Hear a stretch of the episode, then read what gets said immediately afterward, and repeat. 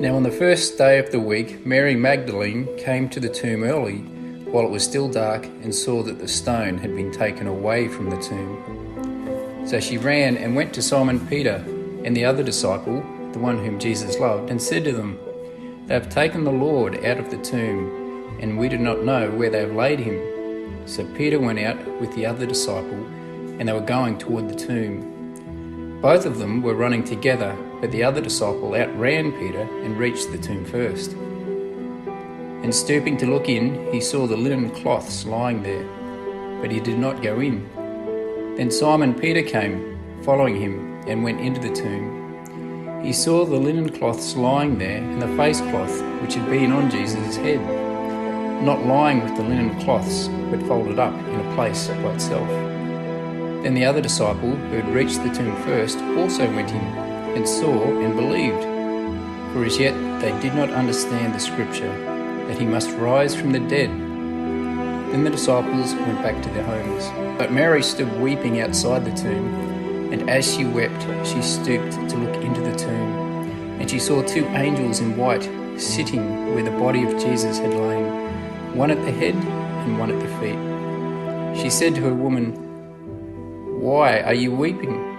She said to them, they have taken away my Lord, and I do not know where they have laid him. Having said this, she turned around and saw Jesus standing, but she did not know that it was Jesus. Jesus said to her, Woman, why are you weeping? Whom are you seeking? Supposing him to be the gardener, she said to him, Sir, if you have carried him away, tell me where you have laid him, and I will take him away. Jesus said to her, Mary. She turned and said to him in Aramaic, Rabboni, which means teacher. Jesus said to her, Do not cling to me, for I have not yet ascended to the Father, but go to my brothers and say to them, I am ascending to my Father and your Father, to my God and your God. Mary Magdalene went and announced to the disciples, I have seen the Lord, and that he had said these things to her.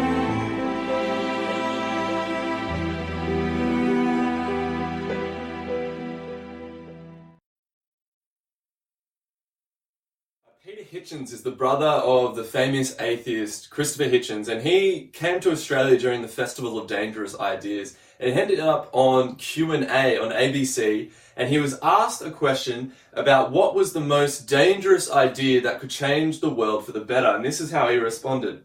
His response absolutely silenced the crowd. He said, The most dangerous idea in human history and philosophy remains the belief that Jesus Christ was the Son of God and rose again from the dead. That is the most dangerous idea you'll ever encounter. It alters the whole of human behavior and all of our responsibilities. It turns the universe from meaningless chaos into a designed place in which there is justice and there is hope. Therefore, we all have a duty to discover the nature of that justice and work towards that hope. It alters us all. It's incredibly dangerous, and that's why so many people turn against it. This dangerous message of the resurrection of Jesus Christ was one of the most world changing and world altering messages throughout the course of human history. It's a message so wonderful that if it's true, we should look into it. Uh, I'm a pastor, and somehow the word got out around the world that I'm a pastor because I've started to get all these emails to my personal email directed towards me as a pastor, and they're saying, you know, that their husband has died, they've got this large account, they've got millions of dollars, and they want me, a man of God, to have that money. Now, I might be intrigued to look into it because, you know, a million dollars, that's a lot of money. That could go pretty far in ministry. Uh, except I get about, for a while, I got about five of those emails a day, all from different people with different names with pretty much the exact same story. So somehow my email address is in this database with all these pastors and all these uh, these emails get sent to me about uh, how much money they're going to give me if I go and follow follow up with them. And so that is kind of like a message that's almost too good to be true. It's a message that you have every right to be skeptical because there's scammers, there's people send these sorts of emails all the uh, all the time. Uh, but for instance, let's say I got a letter, and on that letter, you know, it had births, deaths, and marriages, New South Wales on it, and it said that some distant, estranged relative had died and left part of their estate to their next of kin, which was me. Now, you might actually be skeptical about it, but you're going to look into it, aren't you? You're going to want to see whether or not this letter is true.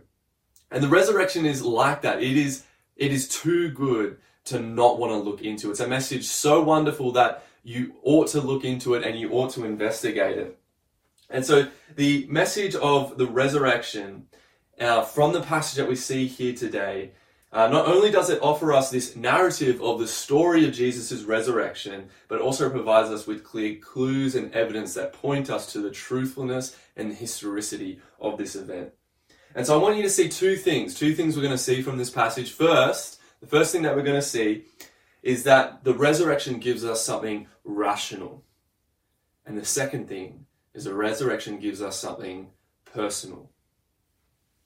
What do I mean? Well, it's both real in the sense that you get tangible evidence that points towards the truthfulness of the uh, of the of the resurrection. You can look into it, but not only that, you can trust it. Even the most ardent skeptic can look into the resurrection and he can see good and clear evidence that this is true, but also it's transformative, it's personal. If we really understand the resurrection, we can never, ever look at reality the same way again. We can never see the world in the same way. And so some people think of Christians, they have blind faith, that when it comes to the resurrection, we have to have blind faith. We can't we can't question it, we just have to believe it, almost against the evidence. We just have to believe, and that's how we know that it's true. But that's not actually the case. That's not what Christians really believe. We think that you can look into it, you can test it, and we can see that it's actually true, that it holds itself out in history. Because if this event didn't happen, then the whole of the Christian religion is actually in vain. The whole of the Christian message is basically worthless because its its central key point is that Jesus really did rise again from the dead. And so we're going to have a look at some of these clues that can help us have a reasonable confidence that the resurrection actually took place. We're just going to look at a couple of those. And so God leads us to see truth in this account. Notice how when the disciples go to the tomb, what do they find there? They find all the linen cloths, they find all the things there. And so it can't be the work of a grave robber because all those expensive burial linen cloths would have been would have been pilfered. And so, if this isn't the work of a grave robber, what has happened? And the first people to see Jesus risen again from the dead, and it's in all the gospel accounts Matthew, Mark, Luke, and John. All of the accounts record that women were the first people to see Jesus risen again from the dead. Now, the first century had some pretty shameful views about women. It had some pretty terrible views about uh, whether or not a woman's uh, viewpoint was reliable. In the Talmud, it's a Jewish law, it states that any evidence which a woman gives is not valid. In fact, this was actually a really tough point for a lot of early Christians because a lot of attacks came against the church because of this very point. There was a guy named Celsus, he was a second century critic of Christianity, and he refers to Mary Magdalene, the first to see Jesus, as a hysterical female deluded by sorcery. Now, if you were going to invent a clever myth designed to deceive people, why would the first witnesses in the first, if you're writing something in the first century, why would the first witnesses be women? Why are they here? Now, really, the only plausible explanation of why the women were the first witnesses is because it's true. It's because they really were the first people to see Jesus risen again from the dead. It really happened. But it wasn't just women, these first women that witnessed and saw Jesus, but rather it wasn't it wasn't even just the disciples. Uh, the Apostle Paul in 1 Corinthians 15 says that hundreds of people saw Jesus on multiple occasions. At one moment, up to 500 people saw Jesus at one time. So it, it, when these all, all these things were written, it wasn't you had to believe these things on blind faith. You could go out and ask people who had seen Jesus for their account of these things. You could go and all those hundreds of people that when Paul wrote 1 Corinthians 15 were still alive. Even the Apostle Paul himself saw Jesus. And so when this is written, all these things could be, all these people could be spoken to, all these things could be verified. This information could be verified. Uh, C.S. Lewis, he is a famous author. He wrote the Chronicles of Narnia. And uh, there's this autobiography book I really love. I recommend reading. It's called Surprised by Joy. And C.S. Lewis had a long and hard path from being an atheist uh, to becoming a Christian. And he fought really hard against Christianity to try to prove it wrong. He didn't necessarily want it to be true. So he was trying to show where there were flaws in the argument. And over time, he became more and more convinced of the historicity of the Bible and more importantly, the historicity of the resurrection of Jesus from the dead. And he remembers this account.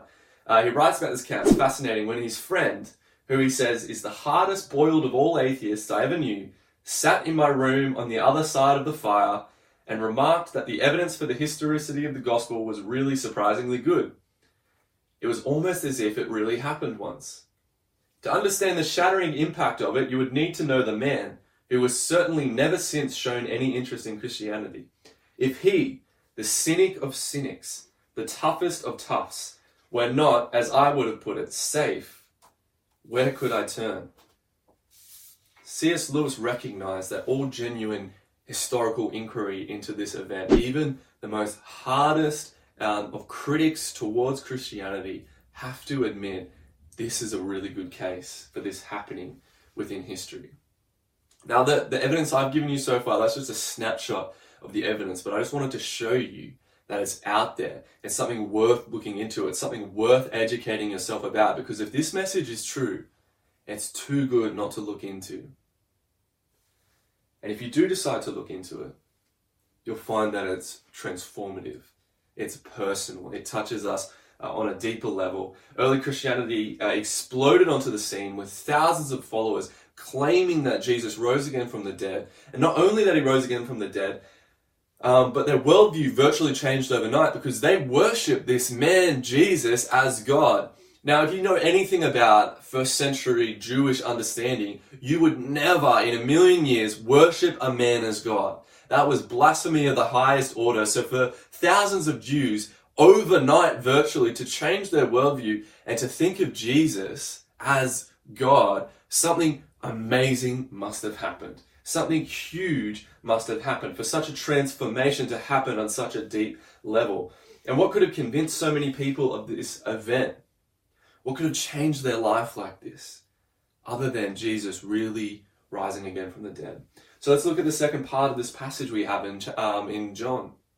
Mary Magdalene was a follower of Jesus. She was one of his most devoted followers, and you can see her devotion in this passage. She's going to the tomb, she's trying to find Jesus' body, she's trying to bring spices and ointments, things that she's prepared to adorn Jesus' body with. And so she's in there and she's weeping and she's in distress. She's teacher she loves so dearly has been killed.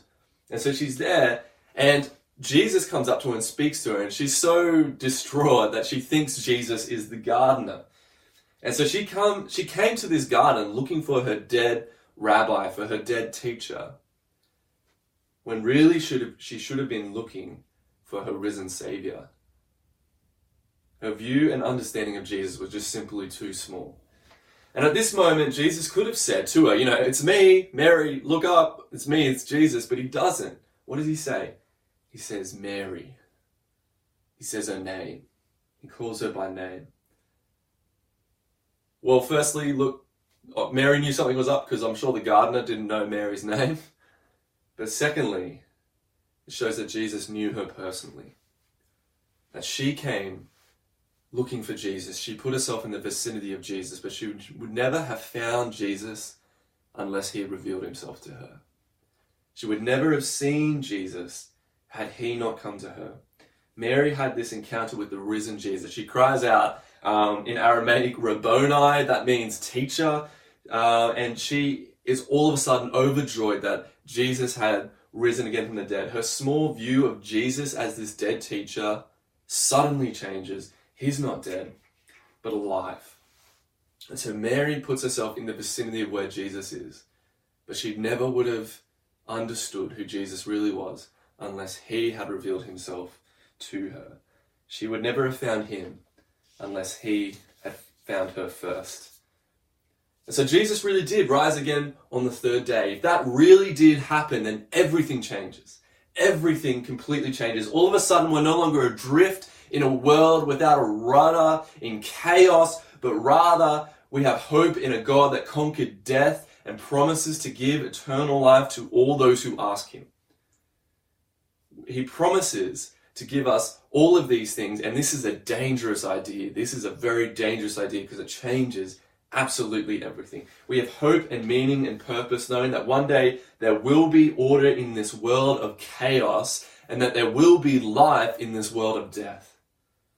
If Christ really did rise again from the dead, then you can have hope of life beyond this world. You can have hope of justice beyond this world. So look into these things, for these things are too good not to look into. Put yourself in the vicinity of where Jesus is, and you'll find that Jesus will find you there. Let's pray. Father, we pray that by your Spirit you reveal yourself to us. Lord, lead us to place ourselves in the vicinity of you. Help us to look into these wonderful things and look into the message of the gospel.